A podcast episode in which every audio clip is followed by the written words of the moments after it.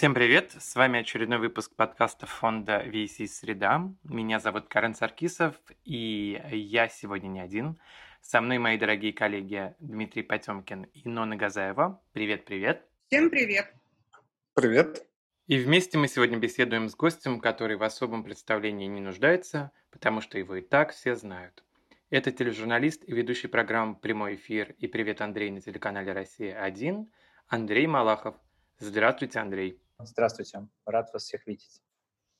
На самом деле, Андрей, еще раз э, спасибо, что вы к нам сегодня присоединились. Честно говоря, мы с вами хотели поговорить и о современном искусстве, и о коллекционировании, и о даже вашем опыте курирования вот на недавней юбилейной выставке. Но в основном хотели поговорить о телеке, mm-hmm. потому что скоро будет, насколько я понимаю, уже как бы 20 лет, как вы практически безостановочно ведете ток-шоу, mm-hmm. и интересно проследить его эволюцию, как вот менялся формат, какие он претерпевал трансформации, адаптации, как-то, да, какой-то подвести, возможно, промежуточный итог.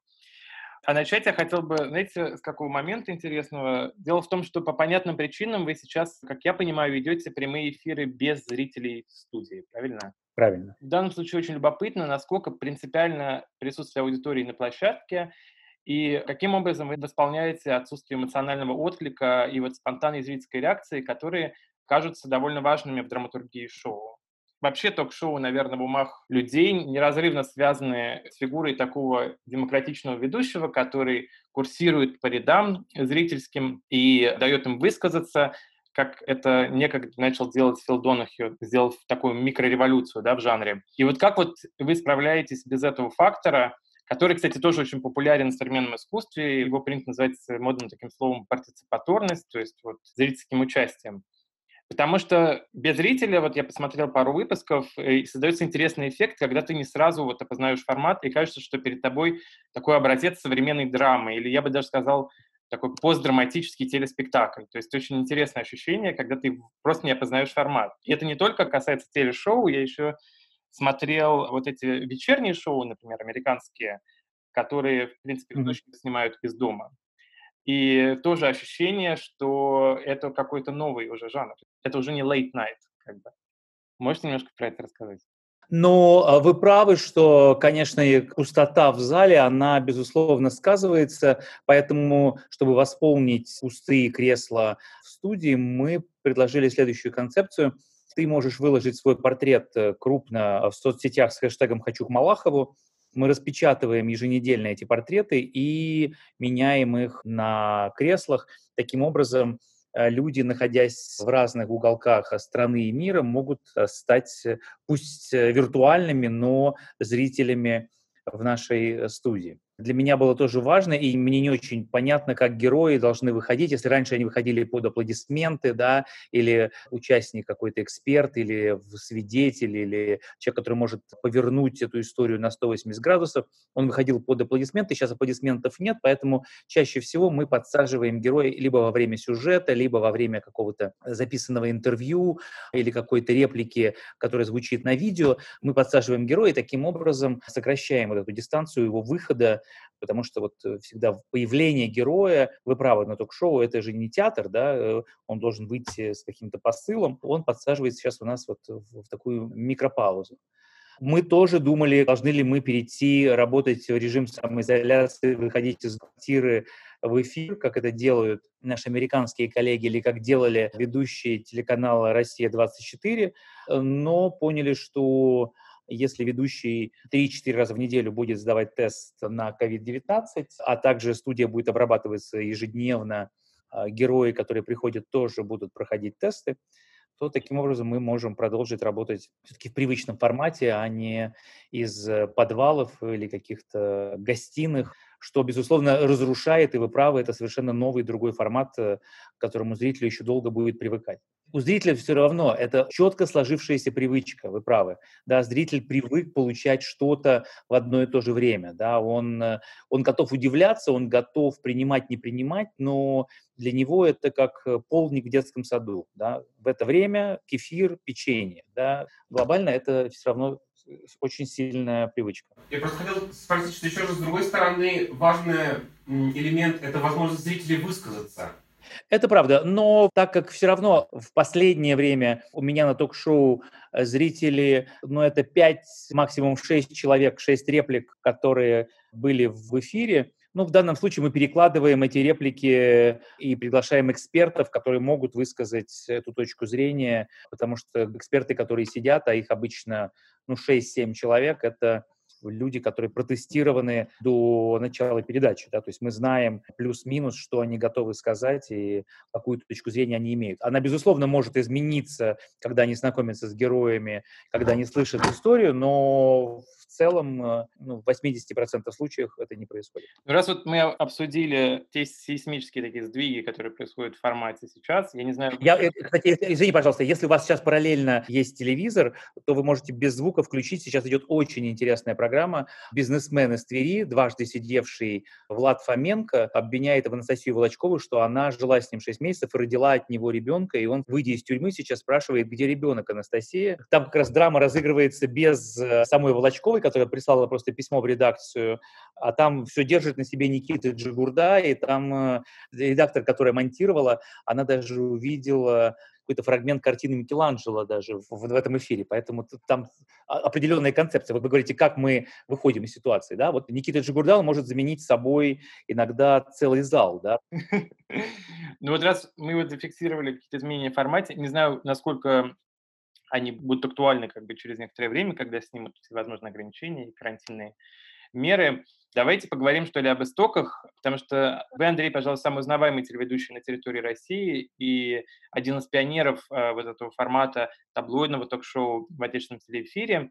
И вот готовясь к проекту Рагнара Кьяртенсона, исландского художника, который запланирован к участию в открытии ГЭС-2, этот проект частично посвящен воссозданию отдельных сцен из сериала «Санта-Барбара». Мы вот много думаем о зарождении российских медиа в 90-е и тех, что ли, драматических перипетиях истории этих медиа и о разного рода импортированной культурной продукции, которая, с одной стороны, обогатилась на новой почве, будучи перенесена сюда, с другой стороны, приобрела совершенно такие самобытные формы, иногда уже имея такое очень отдаленное подобие да, с, с оригиналом.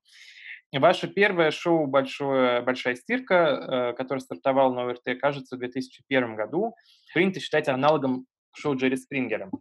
В связи с этим вопрос, на какие образцы вы реально ориентировались, и что вы подчеркнули во время студенческой стажировки, которая была в Америке, и так далее, как бы возродилась идея, собственно, сделать что-то подобное здесь, в России. Ну да, как бы, да, безусловно, наверное, это все появилось э, во время стажировки в США, хотя до поездки в Америку я уже со второго курса болтался в коридорах Останкина и а, работал на утреннем шоу, как раз в бригаде у Ирины Зайцевой, она такая была известная телеведущая, впоследствии делала «Герой дня без галстука» на НТВ, и ее партнер Петр... Орлов, Орлов, Петр Орлов. Петр Орлов, правильно он, да. Я занимался тем, что а, в то время я переводил, тогда еще не было понятия авторского права, да, мы получали картинку с CNN, и я очень много, э, как такой, знаешь, внештатный международный редактор осматривал CNN, и я переводил им программу а, модную в то время дамы Эльсы Кленч CNN «Стиль», а когда еще не было ни одного глянцевого журнала в России, это все еще было до появления. Лучшая до сих пор программа, реально, вот именно о моде. Она показывала просто с подиумов э, все коллекции с комментариями, с интервью с дизайнерами, и причем это все было бесплатно, это если сейчас, да, бренды должны платить за то, что их показывают, за то, что они распубликуют, тогда это все было просто на уровне информационного потока, и даже я потом, когда понял, э, сначала для меня это было просто как э, искусство, арт, впоследствии я подумал, что ну, если такие деньги стоят за этими домами, как и разрешают, впоследствии выяснилось, выяснилось, что Эльса Кленч была женой вице-президента CNN. Понятно, что ей было возможно все, да, и у нее были всегда первые ряды на все показы. Uh, то есть я делал такую подборку им за неделю, и вот как раз такая у меня была рубрика CNN стиль, и потом я стал делать светскую хронику, потому что ее тоже не было, и была такая рубрика э, «Детали с Андреем Малаховым» про светскую жизнь. Я ездил с камерой на какие-то показы, на презентации, И дальше я приезжаю в Америку, да, и э, понятно, что помимо учебы, главная учеба это становится просмотр телевизора, потому что ага. компьютеры есть, но они только появляются. 93-й год, это еще про никакие переносные компьютеры речь не идет, и я такой, знаешь, приехавший из Советского, уже новой России, даже не понимаю, сидя в одной комнате, не могут переписываться, да, для меня это как странный факт, потому что, ну ладно, еще ты пишешь кому-то там в Россию письмо, да, но когда сидишь в одной комнате и переписываешься друг с другом, э, когда ты можешь подойти и сказать то же самое, да, тут в двух, в двух шагах. Но это тогда уже было в 93-м году. Это я помню как такой мини-культурологический шок. И я очень много смотрю телевизор, и там как раз вот э, то, что сейчас на Netflix вышел фильм, э, где продюсер Джордж Клуни про убийство одного из героев ток-шоу идет речь, это как раз вот расцвет вот этих всех американских дневных ток-шоу. Я смотрю Опру, я смотрю Рики Лейк, я смотрю Мори Пович, э, я смотрю... Я, кстати, мне она не нравилась вот это про то, что фильм сейчас снял Клуни, называется «Медиа Трайл».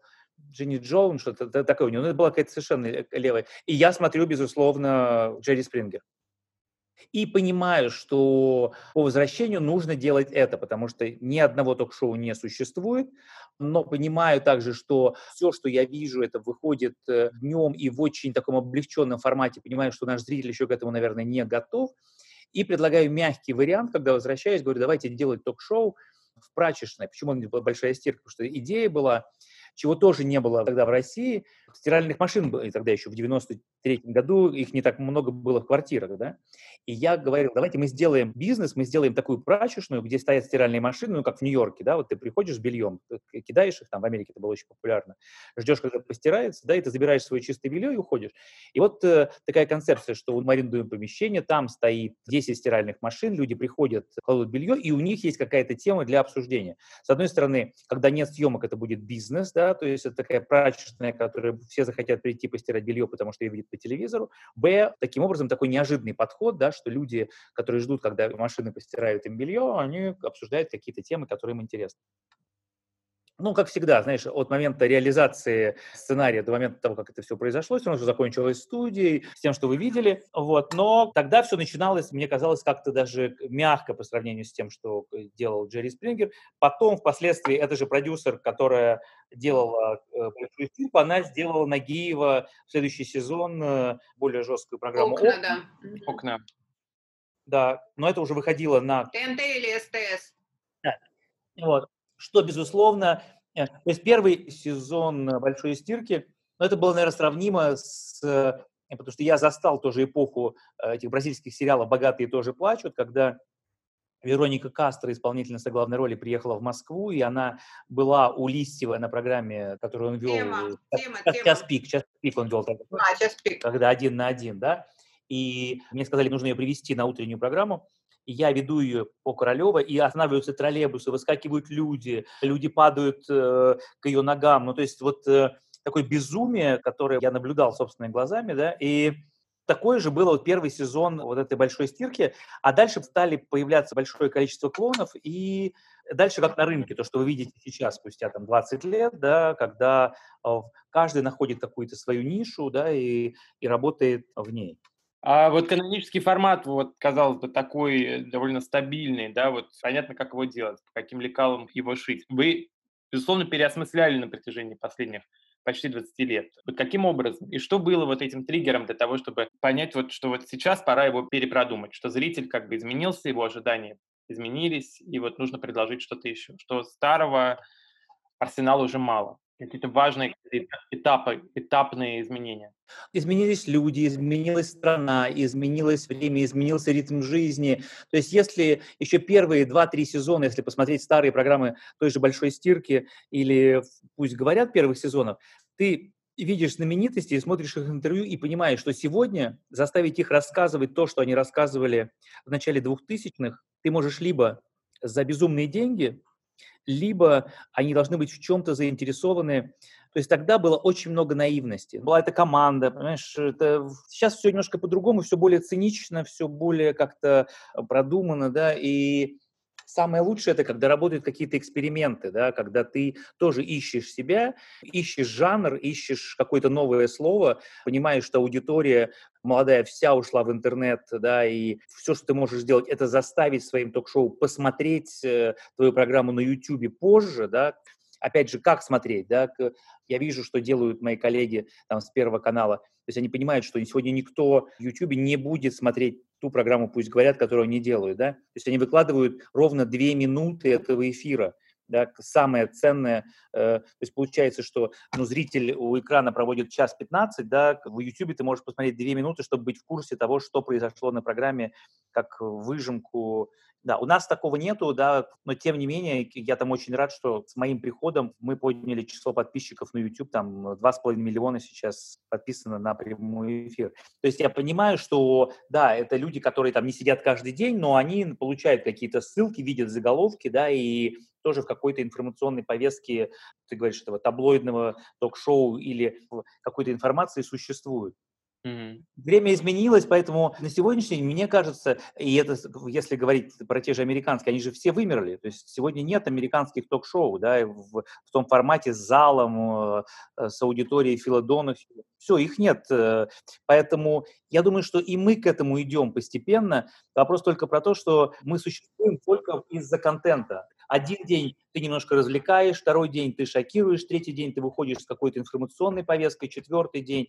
И вот э, когда ты разный, ты еще как-то можешь держать себя на плаву, да, и пытаясь э, апеллировать к разным возрастным группам, э, к разным темам.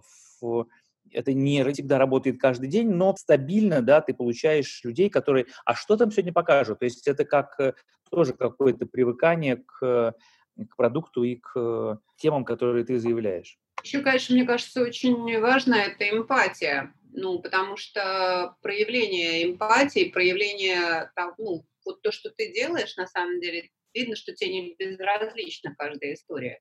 Ну, это редкие случаи, в отличие от многих других ведущих, на самом деле. Но... Просто я к чему? Я к роли личности в истории в этом смысле. Но я здесь даже больше тебе скажу, даже не про роль личности, а люди все привыкают к э, герою, на которого они смотрят. Здесь просто еще такое состояние, когда ты 20 лет делаешь что-то, и многие ток-шоу грешат тем, что какие-то истории постановочные, где-то они кого-то обманули, здесь они подсадили кого-то. Ну, как мы в одном цехе, мы видим, да, история может звучать шикарно для публики, да, но когда мы знаем все эти истории, которые показываются на всех каналах, мы знаем, там, Третий герой, там, э, актриса исполняющая, здесь они придумали, этого не было. Э, эта встреча с ДНК, да, была 10 лет назад, они все живут в одном городе, и они давно уже все знают. Перформанс такой. Совершенно верно. И зрителя на коротком этапе, наверное, можно обмануть, но когда ты играешь в долгую, да, то здесь очень важна вот эта репутационная часть, что они могут любить, не любить, но относиться к тому, что да, то, что ты показываешь, это все правда, это очень важная составляющая на сегодняшний день. Поэтому вот это ой, а мы видели там, да, ну, 20 лет, ты понимаешь, да, а мы помним, там, 10 лет назад была эта история, я уже не помню, они там помнят, да, то есть, а у нас из соседнего поселка была женщина, которая ездила, да, у нее свои впечатления, а вот этот э, мой дядя Петя был там-то, да, где-то героем.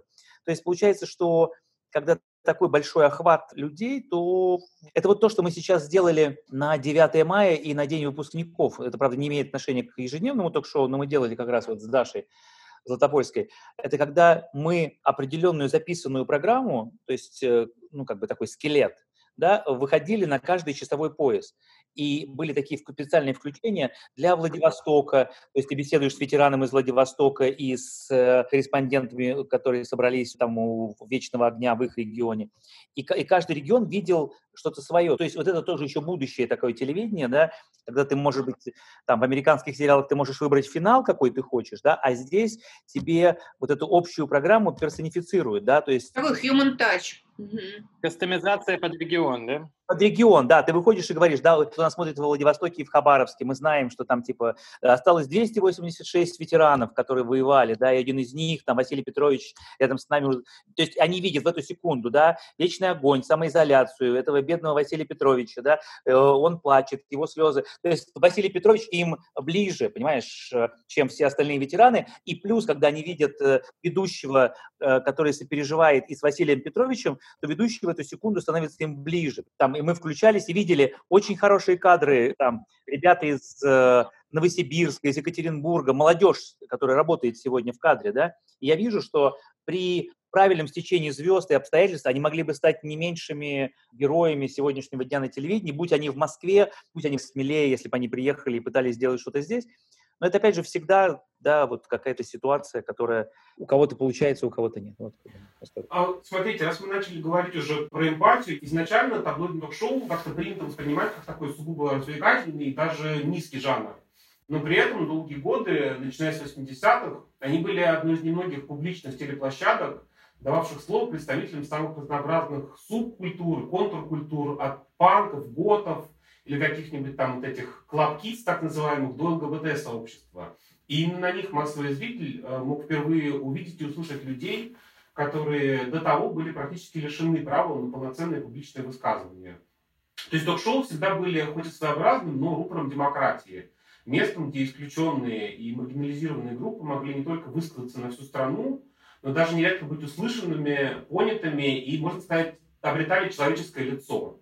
И в этом плане не случайно, что один из отцов-основателей жанра, уже упомянутый нами Джерри Спрингер, начинал свою карьеру уже не как телеведущий, а как политик-демократ. Он сначала работал в команде Роберта Кеннеди, а потом даже какое-то время занимал пост мэра города Цинциннати.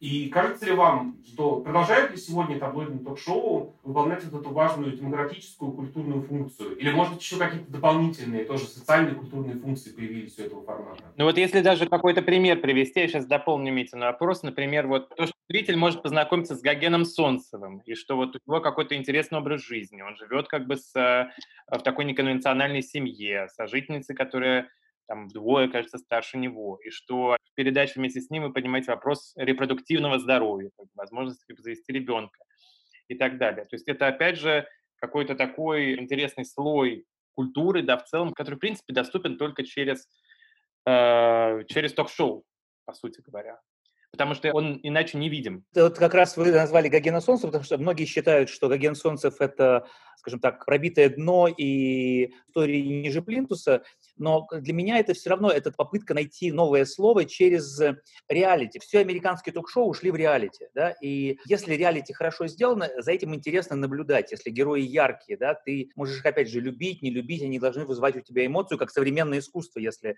мы говорим про это, да. Тебе не обязательно должен нравиться художник, но должен уйти и вернуться мыслью к картине, к скульптуре, да, она должна тебя будоражить, а не просто ты прошел, ну, стоит и стоит, да.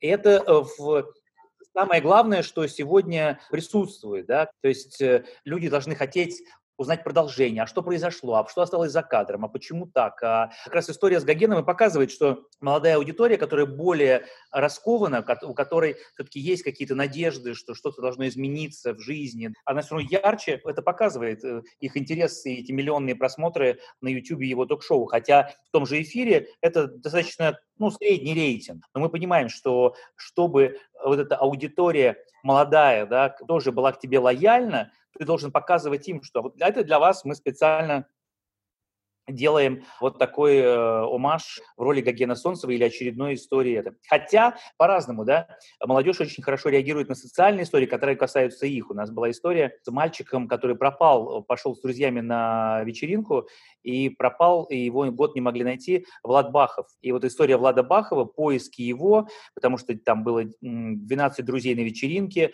якобы никто ничего не снимал, хотя все везде золотая молодежь, у всех есть телефоны. Осталось единственное видео, где он лезет на такой шалаш э, на поляне, где он немножко в нетрезвом состоянии, они его пинают, и дальше он исчезает, все, тело не могут найти. И дальше мы начинаем собственное расследование, и выясняется, что, оказывается, папа у одной из девочек полицейский, он, скорее всего, прятал тело, водолазы, которые должны были искать, ничего не искали. И молодежь по всей стране да, реагирует, потому что они ассоциируют себя через это. Вот сегодня не все ты можешь высказать в ток-шоу, да, потому что ты мог, э, даже если бы жив Владик Монро, да, я не знаю, э, пустили бы его сегодня на федеральные каналы, да, хотя, как вы видите, в музее MOMA, да, он был э, в 2001 году в роли Аллы Пугачевой, да, и это практически целый перформанс, да, который остался на пленке в бассейне «Чайка». Вот, поэтому это, как ни странно, извините, что забегаю вперед, но вот это как раз э, история в музее на Петровке, она и показывает, что как мы изменились за 20 лет, да, может быть, э, мы сами боимся чего-то, хотя 20 лет назад он был, и ничего не изменилось, да, это было смешно, это было весело, это своеобразная, да, такая субкультура, но она существует, и делать вид, что ее нет, тоже смешно в 21 веке, да. Вот как раз Гоген Солнцев, он и воплощает в себе сегодня ту свободу, которую глобально можно, да, опять же, если ты готов принимать камни в свой адрес, что это дно, да, и что вы показываете здесь такое. Другой вопрос, который я хотел задать, он касается еще одной важной функции таблоидных шоу, это раскрывать правду. То есть люди приходят на них в первую очередь для того, чтобы сказать какую-то правду о себе или о других. И, разумеется, все поклонники ток-шоу верят в их максимальную правдивость, а критики, наоборот, постоянно нас убеждают, что все построено, срежиссировано и, значит, ложно. Но на деле же ток-шоу работает в пространстве где-то между правдой и вымыслом. Причем элемент вымысла и срежиссированности зачастую кажется ничуть не менее важным, чем откровенность. А иногда одно без другого даже не существует. Ведь в, вне этой ситуации искусственно созданный, человек вряд ли будет готов полностью открыться многомиллионной аудитории, хотя бы даже с банального страха быть осужденным. Вот кажется ли вам, что ток-шоу – это как раз та площадка, где правда может прозвучать наиболее выразительно и явственно, причем не вопреки, а именно благодаря вот этому элементу срежиссированности? Тут нужно вернуться к нашему разговору, что я говорю, что 20 лет назад люди были более откровенны. Сейчас все равно правда должна возникнуть где-то, угу. чтобы ее развили на ток-шоу. Что из последнего? ну, не знаю, там, дочь писателя Успенского рассказывает про папу, какой он монстр. Э, то есть она признается в этом где-то, да, и площадка ток-шоу может дать ей трибуну, чтобы она объяснила свою позицию и раскрылась по-другому. Мне кажется, что вот, э, вот так нужно сегодня говорить. Или это правда может раскрыться в споре где-то, когда идет какой-то очень активный диалог или дебаты, да, и кто-то выкрикивает в сердцах что-то, о чем, может быть, впоследствии жалеет, но эта история уже прозвучала. Вот так это может выглядеть на сегодняшний день в российских реалиях э, формате там, ежедневного ток-шоу информационного. Но момент срежиссированности уже действительно скорее зачастую помогает добиться большей правды. Но он нужен, потому что, ну, скажем так, в, у тебя все равно, у тебя час 10 э, ток-шоу, да, и там завтра у нас идет история про воспитательницу детского сада, которая сбежала с 10 миллионами рублей от своего мужа. Он лезет, э, находит сумку с документами, в которых займов на 10 миллионов рублей. У нее и справка, что она рожала в 98 году под чужой фамилией он в полном, значит, э, афиге не понимает, что происходит, и выясняет, что она брала деньги у знакомых, у всех кредиты на 10 миллионов, и она, э, значит, э, сбегает, и он ищет ее. Полиция, безусловно, не заводит уголовное дело, потому что ее нет всего лишь неделю. Он, значит, с двумя малолетними детьми не знает, что делать, такой инфантильный дебил. При этом она всем говорила, что у нее онкология груди занимала деньги на операции и даже лежала. И то есть в первой части он ищет ее, все, это разбор документов, все-все-все, а в часть вторая – это зритель зрители, которые знают эту героиню, да, и рассказывают про нее новые подробности, и частный детектив, который ищет. Но это как бы такой мини-сериал с реалити, новой правдой, которая всплывает. И глобально-то мы знаем, что он уже знает ее местонахождение. Но если мы сообщим в первых двух минутах э, ток-шоу, что если он знает местонахождение, это неинтересно зрителю смотреть. То есть понятно, что перед э, мужем, который потерян, ставится задача. Да, вы знаете, мы засняли, вы в курсе, что она по этому адресу. Но давайте вы скажете об этом в конце эфира, да, ну, потому что нам нужно держать эфир, ради чего мы, знаешь, тратили бюджет и средства частных детективов, чтобы искать вашу жену. Ну, то есть понятно, что есть какая-то внутренняя недоговоренность. Обман это или правда? Ну, то есть э, это вот как Ну, раз... это драматургия просто. Серая зона. Драматургия, нельзя сказать, что это- да. Перейдем тогда плавно к вашему коллекционерскому и кураторскому опыту. Мы об этом уже говорили. Вот действительно, вы же один из немногих публичных телеперсон, кто серьезно коллекционирует современное искусство. И вот можете сказать, как вообще эта история для вас началась, как вы отбираете работы, какое-то ядро вашего собрания. И еще очень интересно, какое место это в вашей жизни занимает. Это элемент интерьера, или это у вас такой мини-музей небольшой где-нибудь есть? Нет, ну понятно, что ты начинаешь э, собирать искусство как элементы интерьера, да, и понятно, что я покупаю те работы, которые я могу повесить, да, и я не покупаю искусство, чтобы оно ждало своего часа, чтобы где-то быть выставлено или потом перепродано.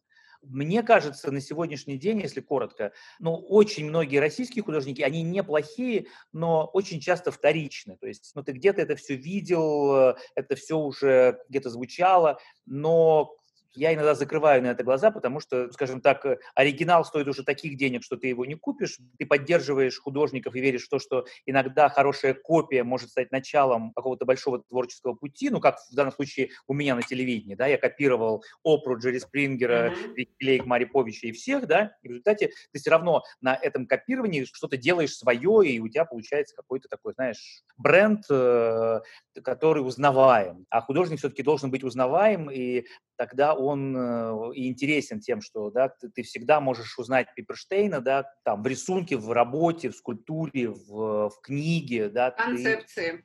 да, то есть э, и на сегодняшний день, мне кажется, тоже очень важно, что должны понять современные российские художники, что ты можешь быть очень хорошим художником, но скромность и самоизоляция, она мешает, да, то есть жизнь художника, она тоже должна стать э, своего рода перформансом, да, своего рода мини-спектаклем, чтобы ты остался в- истории, был замечен при таком количестве информационного шума.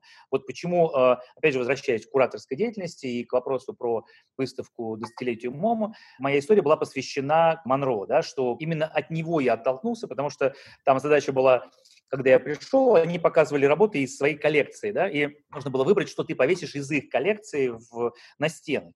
И первое, что они показали, это было как раз, э, были фотографии Монро в роли Пугачевой с Бакштейном. Он, и я, увидев, я вспомнил, э, то есть я совершенно забыл про вот этот э, перформанс в бассейне «Чайка», и когда я увидел, я понял, что они были сделаны именно, наверное, э, в тот день или после съемок, когда он поехал в, это- в этом наряде, да, потому что сказал, я хочу быть вот Аллой Пугачевой, я приеду к вам в этой роли. И тогда, отталкиваясь уже от этого, я подумал, что нужно сделать комнату, потому что телевизор, если телевидение, да, то это что-то, что собирает людей на диване, да, они садятся, они смотрят это. И потом э, мне хотелось все-таки показать, что в МОМА есть, э, ну, немного, но известные мировые имена, пусть даже это не оригиналы, пусть это даже там принты, но тем не менее это люди, которые тоже влияют, и многие хотят ими стать.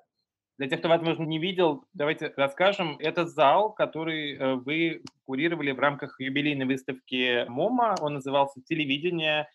И э, это был такой уголок, который был стилизован под элегантный интерьер такой буржуазной гостиной, наверное. Я не знаю, что имелось в виду, но я вот так это воспринял. И там был телевизор, Но я думаю, что это даже не буржуазная квартира, это, это, скажем так, наверное, скорее всего, советская квартира, из которой вынесли всю мебель, потому что там остались обои, потому что мы хотели наклеить оригинальные обои, из-за пожарной безопасности их нельзя было наклеить, поэтому цветочки нарисовали, и получилось такие, знаете, есть такая дорогая фабрика, которая делает оригинальные старинные обои, э, которые стоят безумных денег, и вот э, у них получился такой вот этот стиль, и плюс э, такой современный диван, висит телевизор, и я попросил э, Штака сделать э, обрамление этому телевизору, то есть нар- нарисовать телевизор, потому что когда я увидел работу, которая есть в коллекции МОМа Кейта Харинга, э, радиоприемник, я понял, что э, Штак в этой же стилистике работает. Я говорю, давайте попросим его сделать, э, и тогда это будет перекличка наших художников с мировыми. Я говорю, потому что все время ощущение, что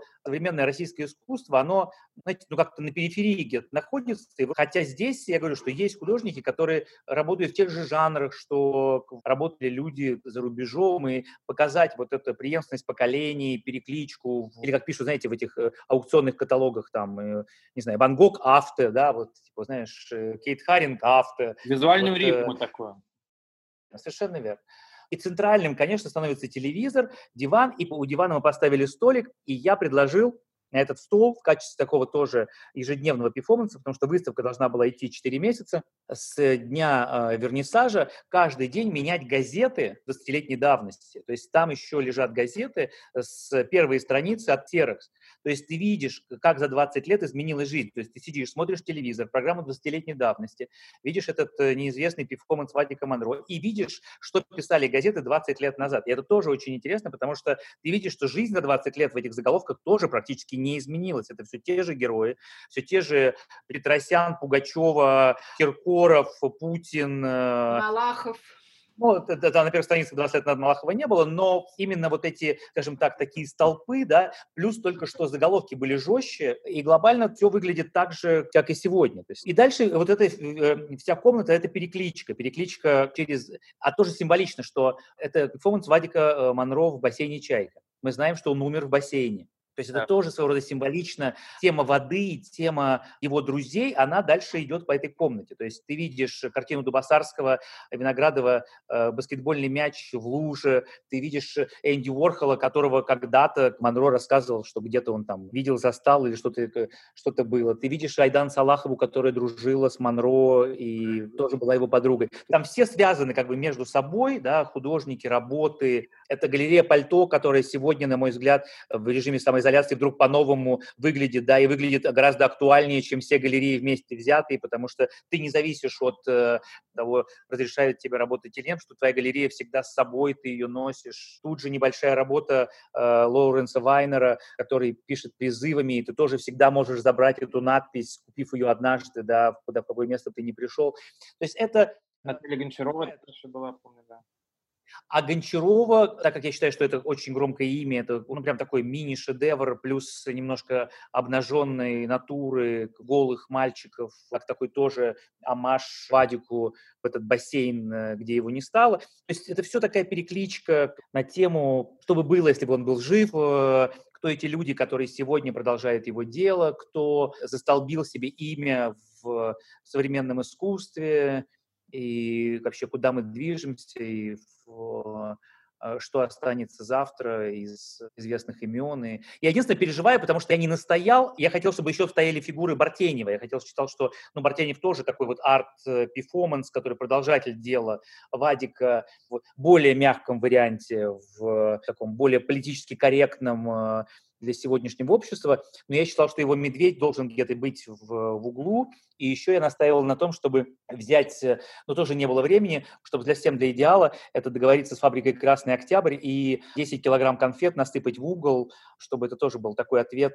Феликсу Гонсалес ну, Бартенев, кстати, тоже был частым участником ток-шоу. Еще, я помню, Пригова какое-то время регулярно на «Принципе домино» видел. Пригов приходил к нам, совершенно верно, да. Но Пригов очень дружил со Светой Коногиной, и Света толкала их всех и говорила, что вам нужно появляться, что вы сидите, давайте, давайте. Но, кстати, это помогло хотя бы записать э, их, что очень важно, да, услышать их сегодня. Тогда они казались, может быть, народным телом, э, НЛО, приземлившимся на площадке ток-шоу, но спустя время, видите, их можно хотя бы таким образом услышать и посмотреть, как они себя ведут в необычных для себя обстоятельствах.